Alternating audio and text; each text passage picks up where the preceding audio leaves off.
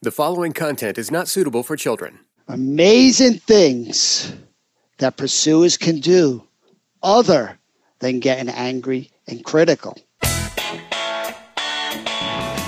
Welcome to Foreplay Radio, Couples and Sex Therapy. I'm Laurie Watson, your sex therapist. And I'm George Faller, your couples therapist. And we are passionate about talking about sex and helping you develop a way to talk to each other. Our mission is to help our audience develop a healthier relationship to sex that integrates the mind, the heart, and the body. Just as we begin, please remember to check out Uberlube. Uberlube.com is where you can get this great lubricant and help support Foreplay Radio. How can a pursuer learn to love a withdrawer when they go away? What do you think, Laurie? I like this. This seems like a relevant topic for me as a pursuer. All right. I sometimes will help my pursuing couples. I don't do this all the time, but I have a pursuing female right now, and something happened in their sexual relationship. She's very beautiful, and somehow or another, he doesn't tell her that, doesn't compliment her, and has withdrawn sexually. And there were a lot of problems between the two of them that were kind of minor. But now she's intentional about restoring their sexual relationship and he's withdrawing. And so what happens is with little things, when he doesn't respond the way she expects, she'll get angry, she'll want to leave the relationship. I mean, she's just hot on a dime about not in a good way, but in a bad way, you know, about wanting to leave the relationship and she'll be angry, she'll be cold, she'll she'll do these things and so in between sessions sometimes I'll take a letter from her and I'll help her reconstruct those ideas. Like how could you say it differently? How could you say it in a way that I know will work better for him? Like really just kind of translating for her her emotions in ways that will engage him with better language. Yes, that's great. For me, it feels very similar to what we talked about last time. It, it's a two part process, and most pursuers blow past that first part, which is how do I do me differently? There's so much focus on what they need to do differently to get their withdrawn partner to do something or not do something. Mm-hmm. Right? But what they can control their own part of it. That's to me that what is a pursuer doing? We get the need to protest because that protest is their hope. They're saying, you know what, I read the book. If you read this book, we have more common language to kind of do something differently and I can't get you to read the book. I can't get you to communicate during sex. I can't get you to engage. It's like any move they try, they're getting rejected from their partner from their disengagement. And that's incredibly frustrating. Mm-hmm. So we're not trying to make this sound easy. We get how hard it is when you're doing more than your fair share of the work and you're not being met in that place. It is but hard. It, it, right. I, and I, I want to say that, reiterate that because – they get told they're bitchy or they're critical or they're pushing, they're frustrating, or it's met with silence, it's met with a lack of response. So I think pursuers, the, the tendency, right, is to do it harder. I'm not right. getting through, I'm not being understood, so they want to push harder. And it's coming from a beautiful place because they want something different. They know things could be better. They're not giving up. We love the energy, the spirit that's behind the push you know but what, one of the first things i'm trying to get pursuers is to recognize is there's so much focus on their partner that they don't recognize the root of it which is this feeling of being rejected mm-hmm. of giving your all of trying and not having that met that's a pretty bad place how do they not feed that rejection by also leaving it to go to their partner how can they learn to comfort themselves in that rejection to be able to say, hey, listen, I did read the book. You know, I, I am open to feedback. I'm doing my part. Like to, to give that responsiveness to self really starts to calm down that pushing energy. Mm-hmm. Does that make sense? That first part, we're well, so. I, no, I'm going to ask you questions about it because I, right. I want you to explain this. I, I think I'm getting it, but I want to understand this. Okay, how do they give response to themselves? Like, what do you mean when you say that? Well, that's why I always like to name the trigger and that raw spot that it hits. So when the partner doesn't engage, there's an ouch. I mean, that's the whole essence of why they do all what they're doing. They're trying to deal with that ouch, that part in them that gets hurt, and they're trying to push their partner to do something differently so that ouch would then be calmed. That's what Right. the withdrawer is doing. No, that's what the pursuer is doing. Okay, so the, uh, So listen, I'm If- not if- certified yet. I'm close. okay. I'm getting It's- close. my language might not have been clear. Okay. If you are the pursuer Yeah. and I'm the withdrawer, Okay. and this is fictional, Never so happens. people don't freak out Never if we're talking about sex or anything like that. Right? Even But if- emotionally. emotionally, right? If you want to connect with Right. me Yeah. and I disengage, what that's going to cause is an ouch inside of you. Your heart wants something nice, it wants to connect, and all of a sudden I'm not engaging. So the root of this is an ouch, which is I'm not engaging, I'm rejecting you, you're alone. Yeah. I Right? feel That's pushed the back. I feel push back. Yeah, Right. I feel rejected. And I can tell myself a million things about that that make it hurt even more. Yes. you know, that- like like okay, I'm I'm no good, I'm not worthy. If it were about sex, I'd be saying, you know, he doesn't think I'm attractive. I guess I just don't do it for him. All that kind of stuff would be going on.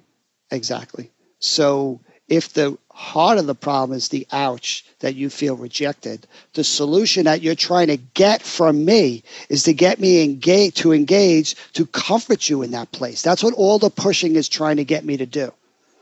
Mm-hmm. Right. But what I'm saying is that's part two. How do you learn instead of you getting critical to yourself, beating yourself up, saying, There I go again. I have bad timing. I always have so much to say. I'm too much. Like, how do you learn how to respond to yourself differently? If you know the heart of it is rejection, how do you accept yourself? How do you learn to be appreciative or comforting or nurturing or responsive to your ouch? Right? Taking that moment to say, wait a second, you know, this this does hurt, but I know in my heart that I'm not too much for what I'm asking for. I'm just trying to fight for my relationship. Gosh, I'm I just got- trying to fight for love. I, I want to say that the the too much trigger that is straight from childhood. hmm The pursuer has gotten the message from their parents in some way, I believe, that their requests, their demands were too much. And that one like goes straight into the heart. I think definitely I feel that sometimes in relationship and sometimes I hear that from my patients that are pursuers all the time. You know, it's like, okay, I, I'm just too demanding. Are you saying, Laurie, I should just give up my needs or my wants? And you're saying, no, it's how do they comfort themselves by saying they're not too much? How, Exactly. but And- and sometimes, George, they are too much. we'll, we'll get to that mm, Okay. sometimes, part. But Okay, just to stop, stay with heart, how heartbreaking that is. That it's not your fault the person's not engaging, that you feel rejected and alone. But that's only the first bad part. Now here comes the second wave, which is how you start to feel, you start to agree with that message. I deserve this. I am too much. I have been. And here comes all these negative voices. That criticism, now that that partner's not there, starts to turn inward right? And of course, that's only going to feed the desperation. And that's why that protest can get so fast, so quick. But the pursuer's work is learning instead of being so critical or hard on myself, how do I learn to give myself that compassion that I'm looking for from my partner? To recognize the truth in this moment, which what am I so guilty of? I'm trying to love better. I'm trying to get closer. Trying Is to have more so, sex. Is this so egregious that I deserve all of this negativity surrounding me? Right. Right. Right? If you could get a pursuer to say that to themselves, to imagine talking to that little girl inside themselves or that little boy, to say, hey, listen, you know, you are worthy of love. You do deserve to have sex. You do deserve to have connection. That you're doing the best you can. That good enough is the target we're aiming for, and you're nailing that. What do you think that would be like for a pursuer? I think if that were the counter voice, right, inside.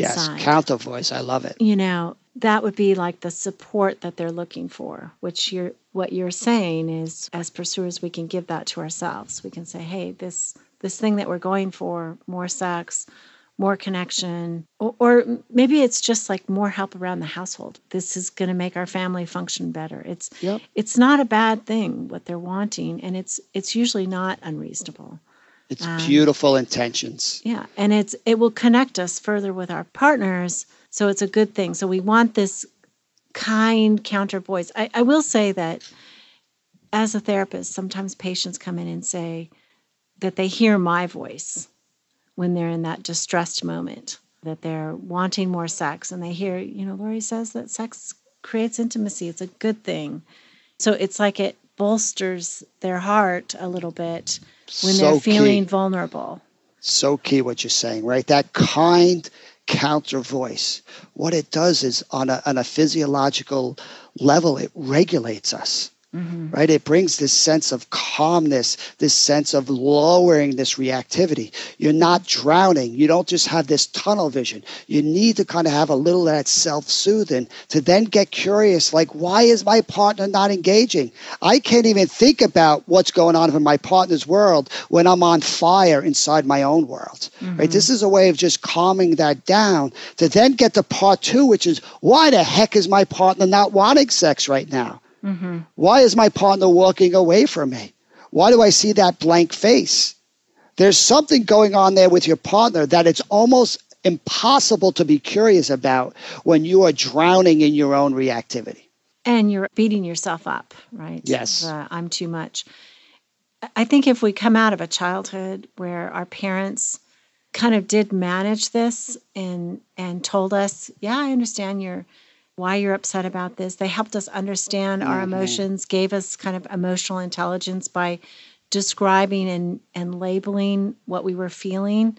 I mean, we we hold that forever in our hearts. That does keep us calm. And what you're saying, I think, George, is even if you do come from a good childhood, there's going to be moments that you escalate and you you feel the the fire when you've asked your partner something for something and they're not responding. But it's it's you're talking about earning security that right. we calm ourselves down so that over the long haul the the long arc in the relationship we don't get so reactive. We stay calm knowing that our needs are worthwhile. It's okay to have these needs. In fact it's good. And those images of security that might be your grandmother holding you. It might be your image of God. It might be moments where your partner mm-hmm. responded to you. The felt sense of that, the beauty of, of our body doesn't know time, it, it always holds on to it. All we have to do is access that image and we bring that sense of calmness. Mm. So, yes, what I'm trying to bring is some sense of the opposite of rejection is acceptance. I don't care where that acceptance comes, but the more I can bring a little of that into that pursuer's world and start settling it down, then we can get to part two, which is let's get curious about what's going on for your partner, why they're withdrawing, and how do we try to take that less personal? How do we learn to speak to that place? So let's talk about that after break. Okay.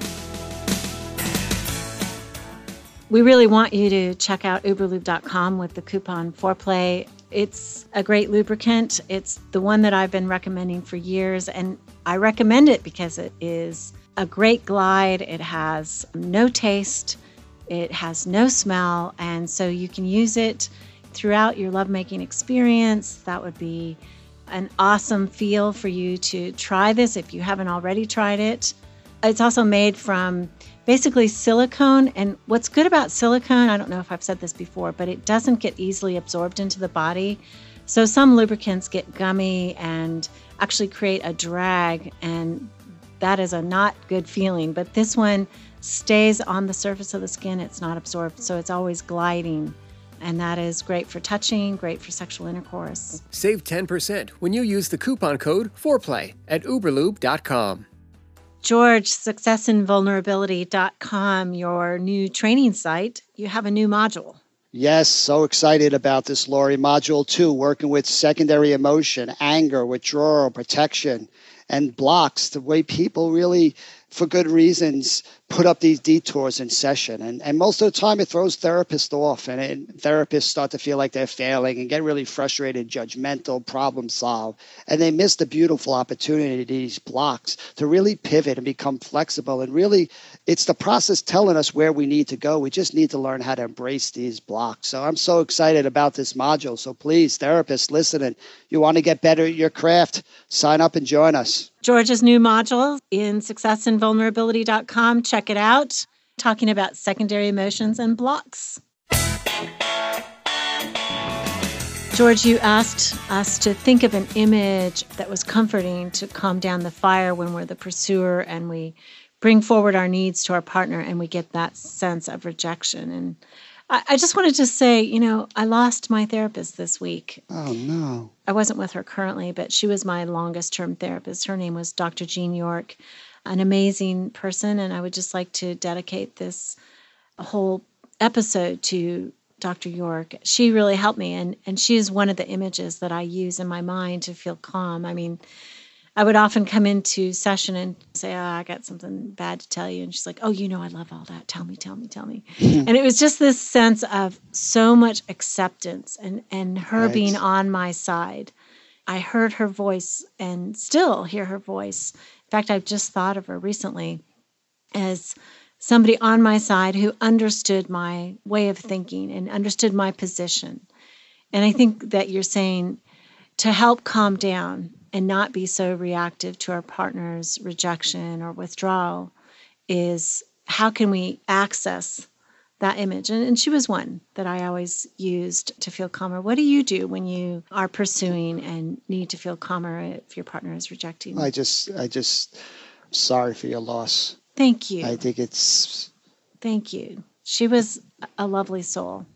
And I can see as you're describing her, just your sense of calmness that comes over you. Mm. Even though she's no longer here, just thinking about her voice and saying, I like that stuff. She's on your side. She's fighting for you. She's curious yeah. for you. Like we all need people like that in our life. Oh, now and I'm going to cry. I haven't cried about this. Yeah. Mm. It's, we carry, we carry them with us forever. Yeah. Attachment figures, right? People who yeah. loved us, who were our champions. So that's exactly what I'm trying to remind myself in those moments where I start to get really reactive and feel like I'm not being heard and this is unfair. And I start to kind of get to that place of rejection to find I, I like talking to that little boy inside me. Mm. Right? I imagine myself and maybe I struck out at a baseball game. I just go back in time and I take an episode where I kind of felt bad and I felt a little rejected. And I imagine myself just kind of going up and saying, "It's going to be okay. You're going to do some great things." You know, I give that little kid a hug, and I just kind of, kind of, it, it's amazing what that image of me giving myself a hug does to calm my nervous system down. Hmm. Right, and and it's from that place that I can start saying, "All right, now what what just happened here?" Like I thought I was doing something good. I was reaching out, and whack! It happened so fast that rejection piece. Mm-hmm. So that to me then is the part two. Like, how do I get curious? Why did my partner want to not want to engage? Mm-hmm. I, I, know my partner f- finds space safe. It's not safe for me because it triggers this rejection. But I got to start getting like what was threatening for my partner.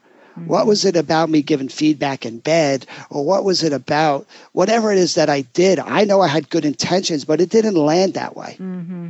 It's amazing what happens when we could start taking our partner's move a little less personal mm-hmm. and really keep our focus on them instead of us. Right. I I call this taking the wider lens. Nice. Like my story and somehow or another remembering their story. Mm. Uh, and this is one of the things that the patient in the beginning that I talked about when she's really recommitted to making their sex life good again. The wider lens is that it's not that he doesn't think she's attractive. That's that's her primary message that she hears. But it's that he felt rejected early in the relationship sexually. And so he's guarding himself from re-engaging with her sexually because he's afraid that he'll be rejected. And that like just reminding her of that. I can hear her like, "Oh yeah, that does calm her down. Even the wider lens, like there is another story, another side to the story. Sometimes when I'm upset with my husband or I feel rejected or I'm angry, hearing his side of the story, my withdrawing partner, when he comes forward and he tells me, even when it's hard to hear that, it it calms me down just a little bit like, oh yeah, it's not that you're just crazy or you're selfish or you just don't love me and you've withdrawn there's like there's a whole nother thing that's going on in your head mm-hmm. and and sometimes it's helpful to hear that and when I'm just trying to calm down myself, that's what I remind myself of. Like there's got to be another side to this that is not just about my partner not loving me. I mean, they they have a a side to the story that will be important to hear. Yeah, I love how you're when you're grounded and a little bit more open. Not only can you get curious about your husband's side of the story, but you could also take ownership for how easy it is to start piling on you finally get an opening. So your body wants to take it and it wants to bring up other examples. It really wants to highlight and make a point. The intention in that is beautiful. It just wants more and it deserves more, mm-hmm. but it doesn't recognize the delivery of the intent. The somebody who's so primed to criticism, how quickly they can pick it up and then want to retreat. So that's the balance. It's being open to feedback, just like a withdrawer. We're trying to help pursuers recognize they actually are more critical than most of the time they realize because they really true. believe in criticism and they really believe it, it's motivation for change. And to say nothing is actually the worst alternative. To stay silent means nothing's happening. That's why pursuers will take a fight over nothing because there's some engagement, there's some responsiveness. To really help that part two is helping pursuers get how they've overdeveloped that muscle of pushing that they really don't know how to kind of then back off and see the power. Balance is knowing how to do both push when it's appropriate and take space back off when it's appropriate. Mm-hmm. So, how do we help that pursuer develop that muscle memory? I think what you said, like pursuers don't realize the intensity, the volume, the criticalness of their words. Sometimes they are caught up in the desire for change. So the the method that they're using, they're not quite aware of its effect mm-hmm. on their partner. Sometimes in session, I ask my pursuing clients like, "What number are you at? Scale of 1 to 10." Like what where do you think you are in terms of intensity as you state this? You know, and usually it's a lower number. It's like 3. And then I'll ask their partner, "What number do you experience that as? Like what how much intensity is this coming at you?" And they'll say, "Oh, you know, it's like a 7 or 8." Mm-hmm. And I think they the pursuing partner maybe over a lesser incident or in a review of the fight or of the conflict, they might say, you know, how intense did you experience me? you know, just to kind of get a little bit of feedback that says, wow, for me, I'm just dumping it out there. Conflict's okay for me. I grew up in a family with a bunch of that. It's not a big deal. I just, you know, I blow up and then it's all over, right? Yeah. And their partner is completely shut down because of that that intensity, the tone of voice, the volume of their voice. Yes. Um, so sometimes I appreciate what you're saying. That baseline for anxiety or that kind of higher energy they get more comfortable with it. Mm-hmm. Their partner has less tolerance for it. So that same, they score it very differently. Right, mm-hmm. that's a good. It's a good image to have. And the last thing, I don't want our listeners to think that we're pathologizing or blaming this pushing energy. Like we want them to get more empowered with just recognizing how often they go down this road because they so believe in it. It's going to create change. They don't recognize how actually active their criticism that can become like so in mm-hmm. session when i'm working with couples i'm waiting for that moment when a pers- withdrawer actually admits to something or tries to engage for that pursuer to come in with a but or another story because that piling on is just their hope that if they could just finally get through that their partner is really going to follow through with these changes. They're not wrong for doing it. Mm-hmm. They just don't recognize that what they're hoping is going to be motivating actually does the opposite for their partner. Mm-hmm. When you understand their partner's world, it's raising emotional temperature and their strategies to kind of turn that down by going away. As a pursuer, taking the inch instead of asking for the mile, you know, like just saying, okay, you gave me a little opening and and that's progress kind of reassuring myself there will be time for other conversations. There will be plenty of time for us to resolve all of this later. This is good. Yeah, this, it's hard to do, bit. though. It sounds like a great theory, But when you've read the whole book and you've wanted to talk about it for two weeks, and your partner comes in and wants to talk about one paragraph for two minutes and just gets opens up the door for you to get activated and then doesn't want to have a conversation, it's hard to kind of hold back those floodgates. Absolutely. It is. So, how do we help them be comfortable with the paragraph instead of the whole book? What would you say to them? What would you say to yourself? Uh, it's so hard to stop those tapes, but if you notice those tapes that are saying, Are you kidding me? Here we go again. I mean, that's all I get. I've been waiting two weeks and this is what I get. And the game's almost over by then because once you start going into that place, right? But, you know, that self soothing is trying to say, you know, before I wait a second, you know what? I do have a right to be frustrated here. It, it, it's something, but it's it's it's not really what I'm looking for. I need more, and that's okay because I don't want to go down this road of beating myself up. But now it's trying to communicate that to my partner. It's trying to say, I appreciate you read that paragraph, and I don't want to be critical because I know what that does to you. But I also want you to be able to recognize kind of where I'm at that you know what I, my heart wants so much more and that's not a bad thing but that's what i get from that message when you don't want to engage that mm-hmm. what i want is too much you know and i need you to say if you can't respond that's fine but you need to be able to tell me it's okay for my heart to want more that mm-hmm. you're kind of rooting for that mm-hmm. I, I get that from want my more partner. connection right you want more connection you want, more conversation. you more, want more connection and conversation about this that will help you that's the motive it's not that you're trying to push me into a place that I don't want to go. It's that you're longing for connection. That would be really soothing if the withdrawer would say that.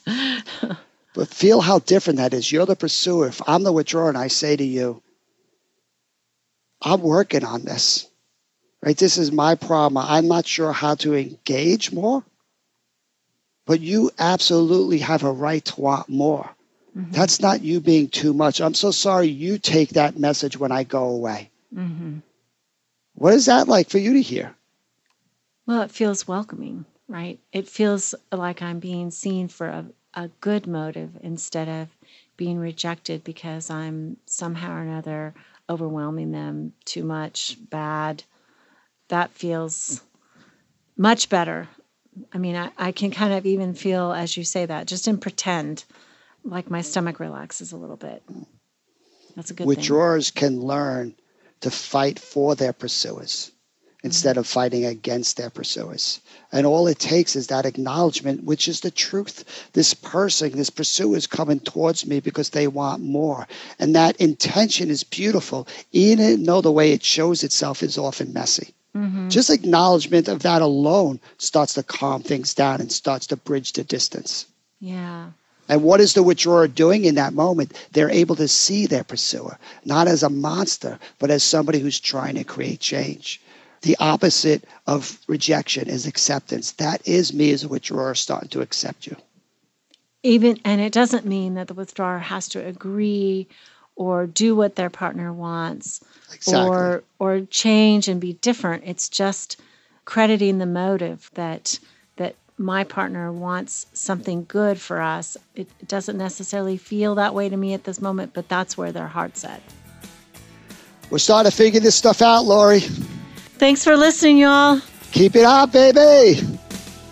And P.S., please tune in to our Patreon page so that you can catch the next exclusive episode and our next Facebook Live. We appreciate you joining us to spread this really important message. Call in your questions to the Foreplay question voicemail. Dial 833 My Foreplay. That's 833 the number 4 play. And we'll use the questions for our mailbag episodes.